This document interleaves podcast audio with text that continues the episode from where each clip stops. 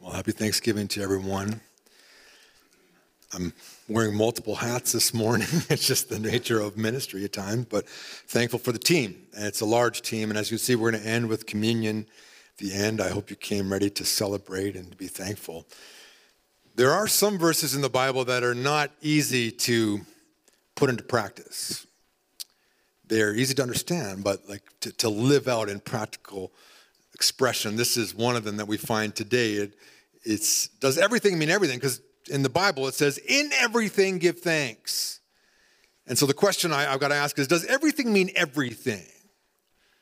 And as I prepared for this, even a couple weeks ago, as I started thinking about Thanksgiving, I was like, how can we give thanks in everything? Because there are some things, very frankly, that we don't want to be thankful for. Your unemployment, your health situation, your loved one that's in the hospital, the check that you get at the end of the month that's not quite enough to cover the expenses that come that month, all the things that come with life, that relationship that's not working out. And I'm supposed to give thankful for that? I'm supposed to be thankful for, you know, the school that I'm in and the struggles that I have there. I'm supposed to be thankful for these things. And and as as I thought about this, I thought about, you know, Mark Twain was quoted in the Watertown Daily Times, 1915. He says, Some people are troubled by the things in the Bible they can't understand.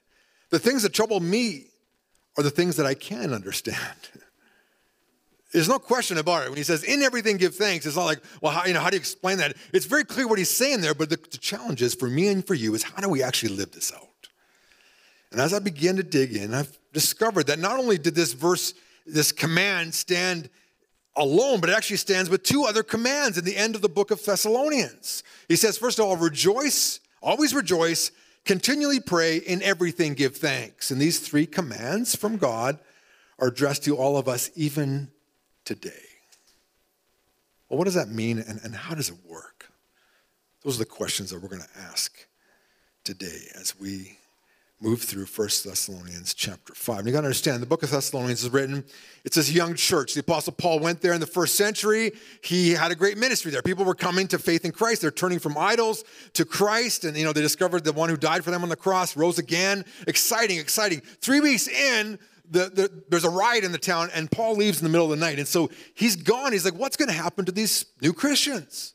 I'm a little nervous. Are they going to survive? Or how are they going to, you know, and he's, he's nervous. He can't go back there. There's just too much heat on him. And so, so he sends Timothy back there. And Timothy gets the report. He does the scouting. He comes back to Paul and says, guess what? They're doing okay. But they got a few, they're confused about a few things. So Paul writes in this letter. This is the letter, First Thessalonians. Confusion about the end times, about the return of Christ, confusion about how they're supposed to live in the midst of, of the challenges they face. And as he gets to the end of the letter, chapter 5, verse 16, he says, always rejoice. Always rejoice. The term rejoice uh, is, means to enjoy a state of happiness or well being, to experience joy. He would say it to the, to the Philippian church in, in Philippians 4 rejoice in the Lord always. I say it again, rejoice. So, this is part of the Apostle Paul's command to, to several churches, and, and it, it's a current command even for us today. Always rejoice. Now, here's the challenge, right? You wake up and you hear dripping, drip, drip, drip, drip, drip, drip, drip, drip, drip. And you go downstairs, and guess what? Your hot water tank is blown up. There's water all over the basement floor. And like, always rejoice, the Apostle Paul says, right? You get called into work and they, hey, would you come, you know, talk to the, you know, manager and you, you come in there to your boss and there he is sitting there. He's got this like white face and you're like, oh man. He's like, oh, I'm sorry. Gonna have to lay you off. Always rejoice. Take your kid to the doctor. Like, yeah, something wrong with him? I don't know what's wrong with him. Sorry, I can't, you know, we got, we got to keep doing tests. And you're like, always rejoice. You're getting older. Things are starting to not work the way they're supposed to work, designed to work. You're like, always rejoice. How do you do that? We know what it means, but we don't always know how to actually put this into practice. James would write the, these Jewish people that were scattered throughout Asia Minor in his letter, and he says, Consider it nothing but joy when you fall into all sorts of trials. So when, when, when the heat comes up in your life, James says you're supposed to be like, Yes, I'm in a trial. I'm going to get fired from my job. Yeah, hallelujah. You know, they're going to kick me out of school. You know, I'm going to get kicked off the team. I'm, my health is, is horrible. I'm going for cancer treatments. Rejoice. Joy. Joy? It's not that we don't understand it, but boy, we sure struggle. I do to put this into practice. I don't know. As I prepare for a sermon, I, am like, how am I going to apply this into my life? And I have several occasions in the last week where it's like, can I actually do this? Because something is wanting to rob my joy in the moment of, of circumstantial living. And, and somehow the Apostle Paul exhorts us in the Word of God here to, to step above that and to always rejoice. Hmm. He says in the second part there, verse 17, constantly pray. Constantly. Or perhaps your translation might say, pray without ceasing, without cessation, without interruption, without intermission, another person would say. Don't stop praying. Now it's like yeah that's nice. This is like for some monk that lives in the desert right? That, that just dedicates himself to prayer all the time. How does this work for the young mom with preschoolers right? You know you got kids crawling up and down the curtains and diapers and dishes and you're supposed to just pray you know? Okay kids shut up. You know lock them in a door and you know pray. Like how do you do this you guys have, have work you're, you're at a job you're, you're responsible for heavy machinery or, or tools in the shop and you're supposed to just stop and pray you know, turn the welder off and pray. Like, how, how does this work? Constantly, constantly pray. Jesus told a parable in Luke 18. He's like, he told this parable to show them that they should always pray and not lose heart. Keep on praying, keep on praying, keep on praying. How does this actually work? Even in Acts 2, it says the early church were, were gathered together, devoting themselves to the apostles' teaching, to fellowship, to the breaking of bread, and to prayer. In Acts 6, they had this issue with feeding widows, and there's the Greek widows, there's the Jewish widows. The, the Greek widows don't seem to be getting as much food as the Jewish widows, and they're, they're bringing this issue to the apostles, and they're like, look, let's appoint some deacons because we will devote ourselves to prayer and to the ministry of the word. Now, some people have a ministry of prayer, like intercessory prayer. It's an important ministry.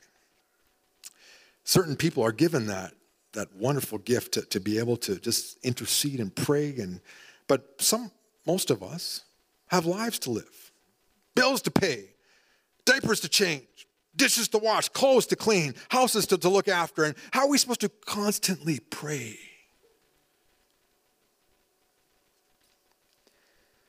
Brother Lawrence was this monk in the 17th century, and he he worked in the kitchen. He was not the smartest egg. Like he wasn't, you know, the, the you know the PhD in the group. He was the, the grunt.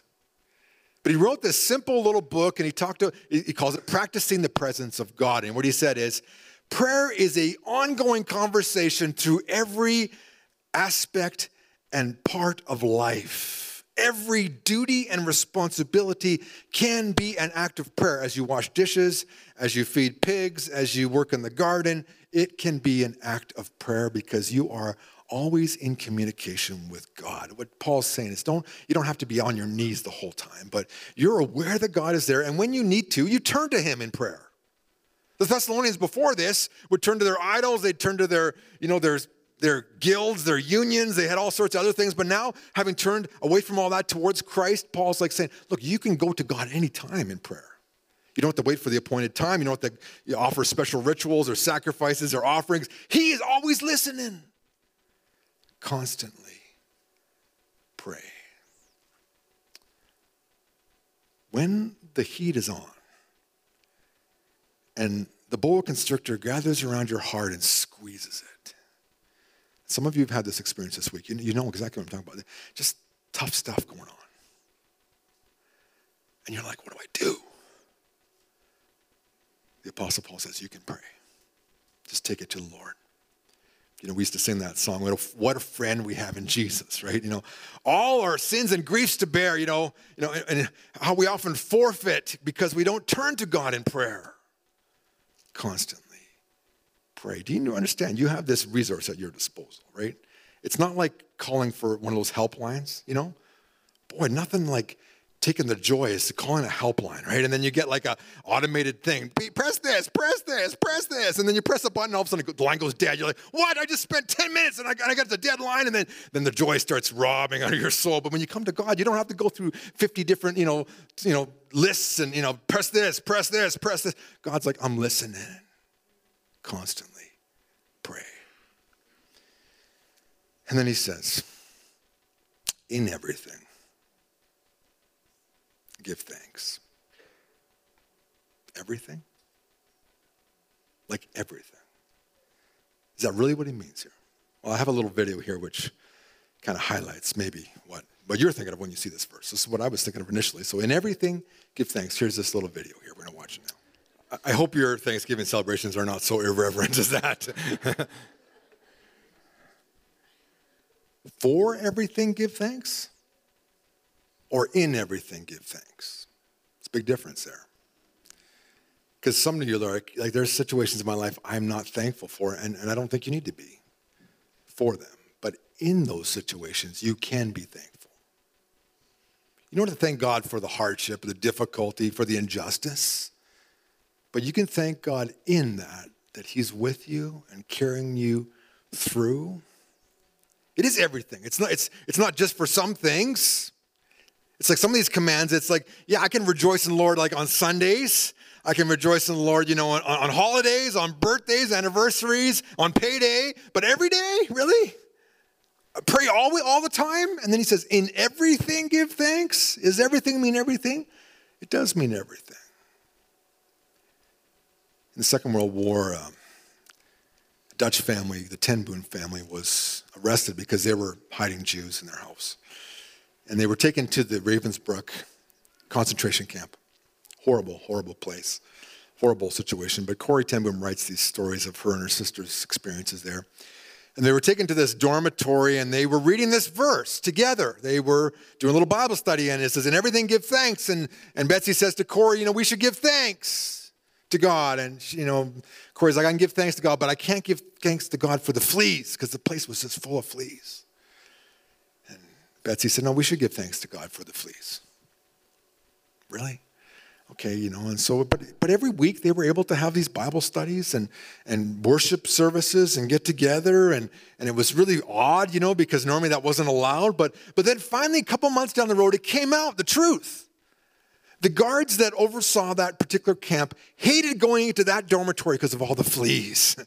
And so as a result, they had free reign to run Bible studies, have worship services, sing, you know, read God's word because none of the guards wanted to go in there. In everything, give thanks. Do you believe that God can bring good even out of the most difficult, hard situations in your life? Yes. As a result, you can, in everything, give thanks.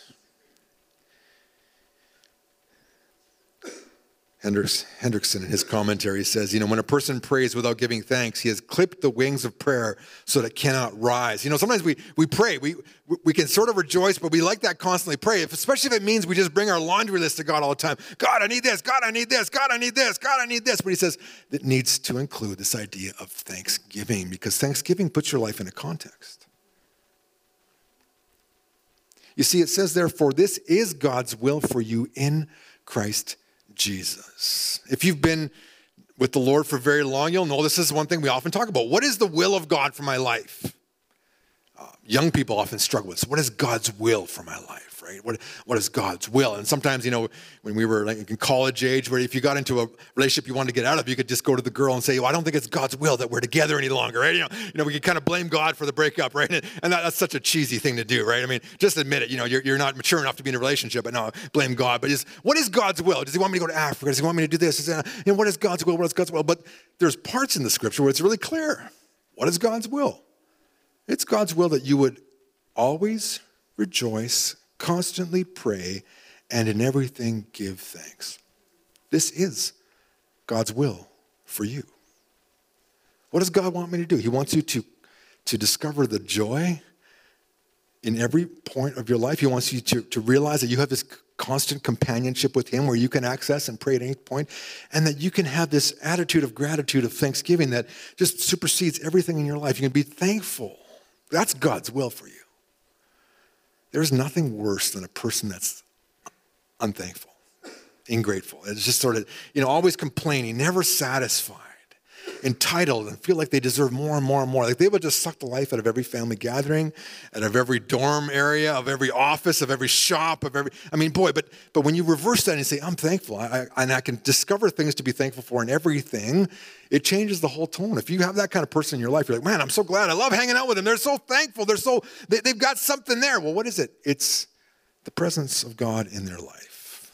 In everything, give How do you do that, though? Let's just be honest, right? You know, when the fridge breaks down, you hear that clunk in the car, and the car goes to the side, or you get in after a long day at work and nothing. And you're like, oh, rejoice in the Lord always. Again, I say rejoice. You know, pray constantly. You give give thanks. I mean, how, how do you do this in real life? Your kid has gone off and you don't know what they're doing and you're wondering if they're even following Jesus anymore and you're like, how do I give thanks? How, how do I you know, rejoice? But the key is at the end of that verse in Christ Jesus. I've always struggled with this idea of thanksgiving in the world because who are you thankful to?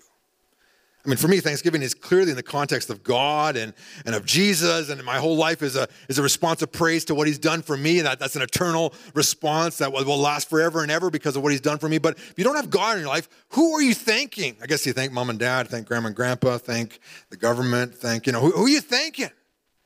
You know, kids send home little things from public school, you know, I'm thankful for. Well, who are you thankful to?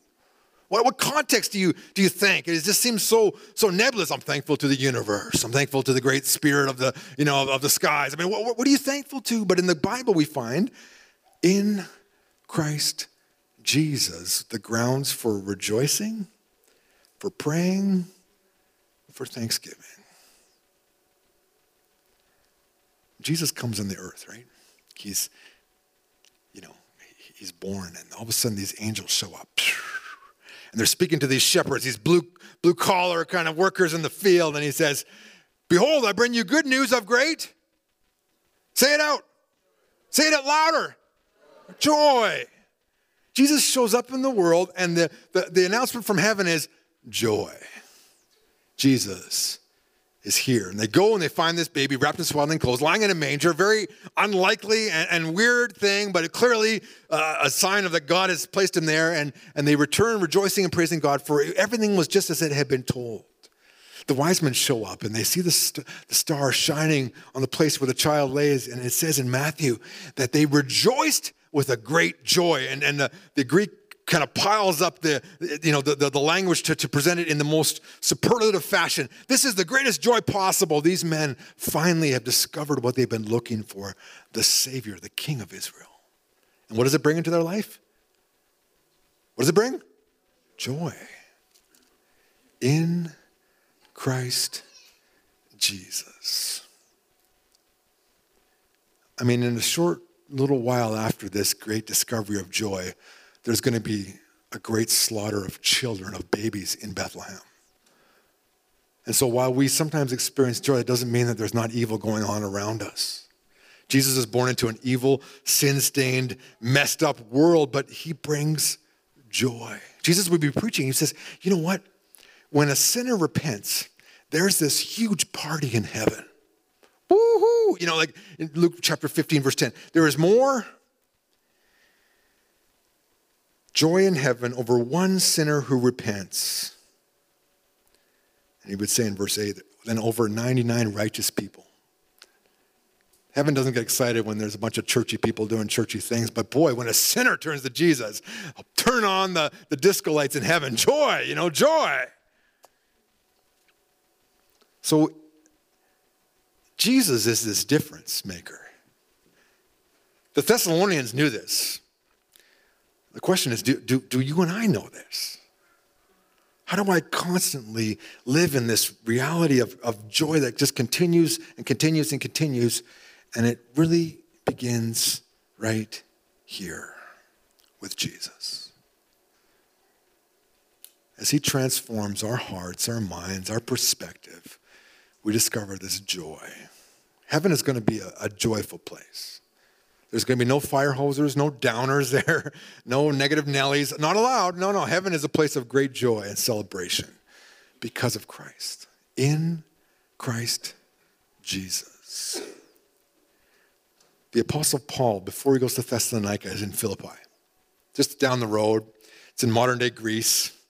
And there he is, and he's, you know, he's preaching, and some people are getting saved. It's a small group, but there's this girl that keeps chasing them around, and they're like, come on, you know, you know, and she's like, these are servants of the Most High God. She's a soothsayer. She's like demon possessed, and her owners are using her to make money, and she's, you know, she's a great little sideshow. And finally, Paul just turns around and casts out this demon, right, this unclean spirit, and she's she's delivered. She's whole, but now the, her owners are ticked just taking away their great business, their great sideshow. And so they have them arrested and they're, they're stripped of their clothes. They're beaten with rods. And it says they're, they're, they're placed in, securely in jail with their feet in stocks. So what turned into like from a great preaching exercise now, they're, they're imprisoned, bruised, beaten, bloody, literally like locked down, immobilized. Now, think about yourself in this moment. I'd probably be feeling pretty sad for myself, sorry for myself, feeling like a, a great victim in that circumstance. I, I unjustly treated. I deserve better than this.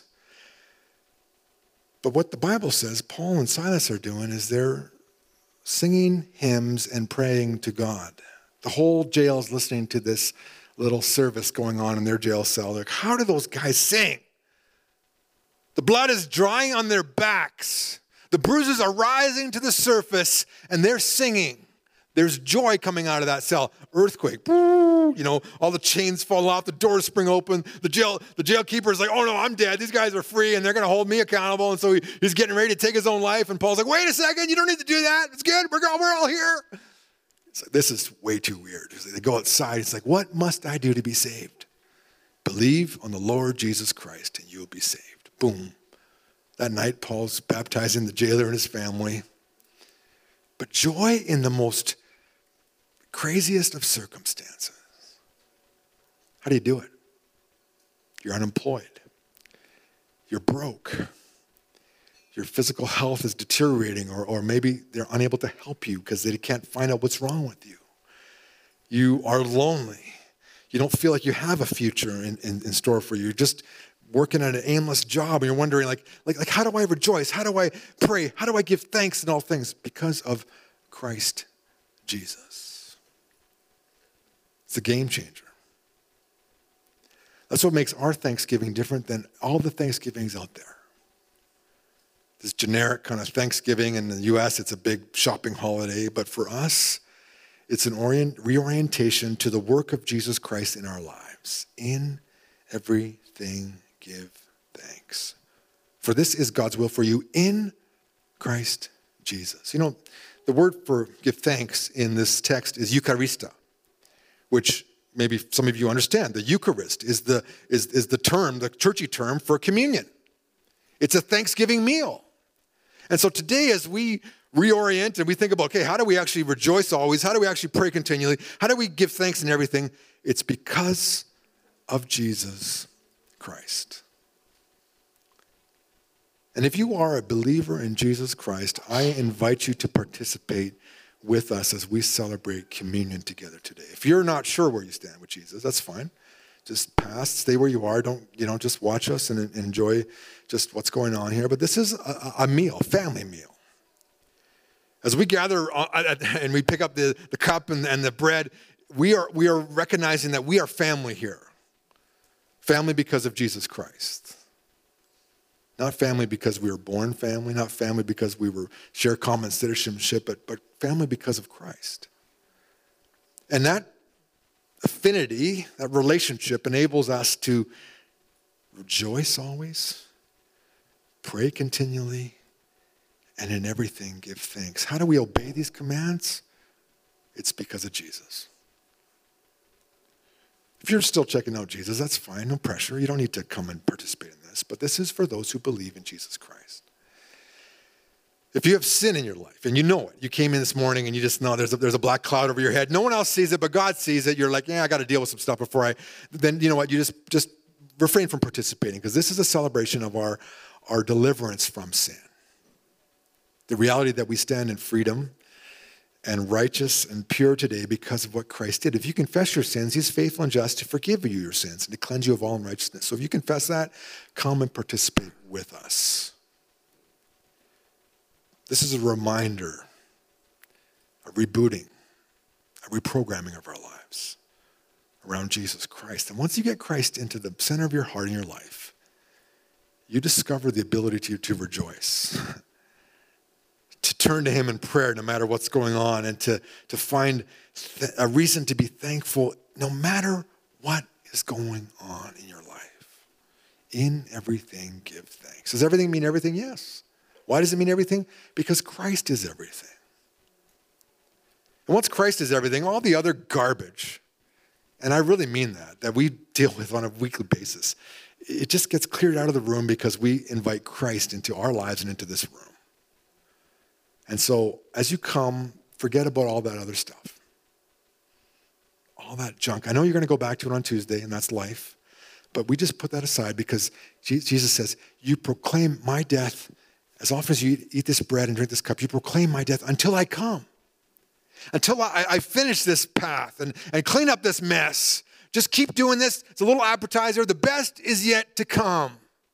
It's a tiny little taster, but the best is yet to come. We are going to celebrate with Jesus in heaven forever and ever and ever, a place of eternal joy, of constant companionship, and of thanksgiving.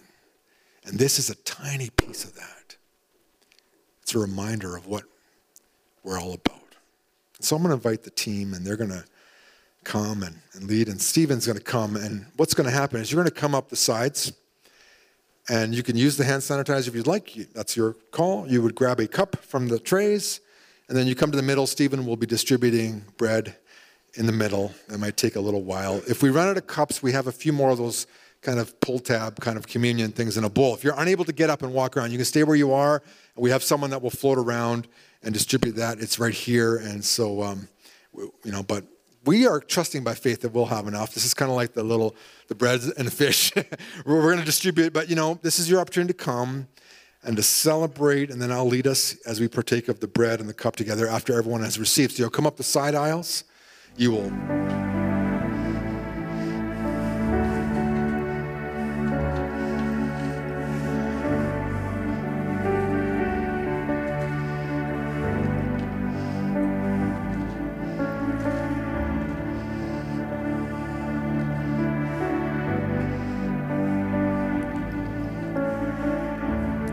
anyone that was missed would like to receive communion now? Just please indicate by raising your hand.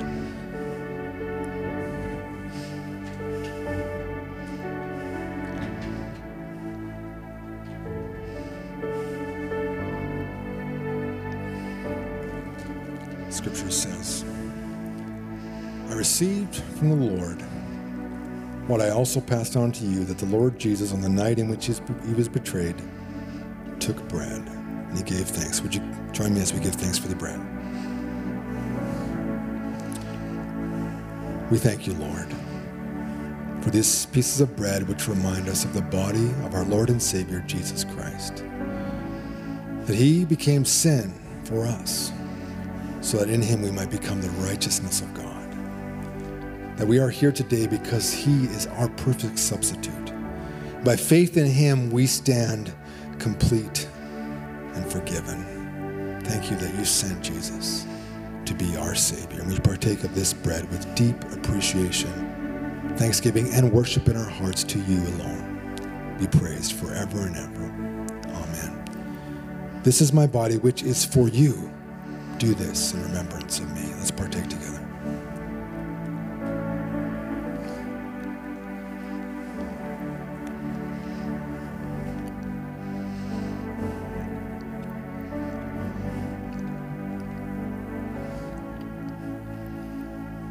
Same way, he also took the cup after supper, saying, This cup is the new covenant in my blood. Do this every time you drink it in remembrance of me. For every time you eat this bread and drink the cup, you proclaim the Lord's death until he comes. Let us remember our Savior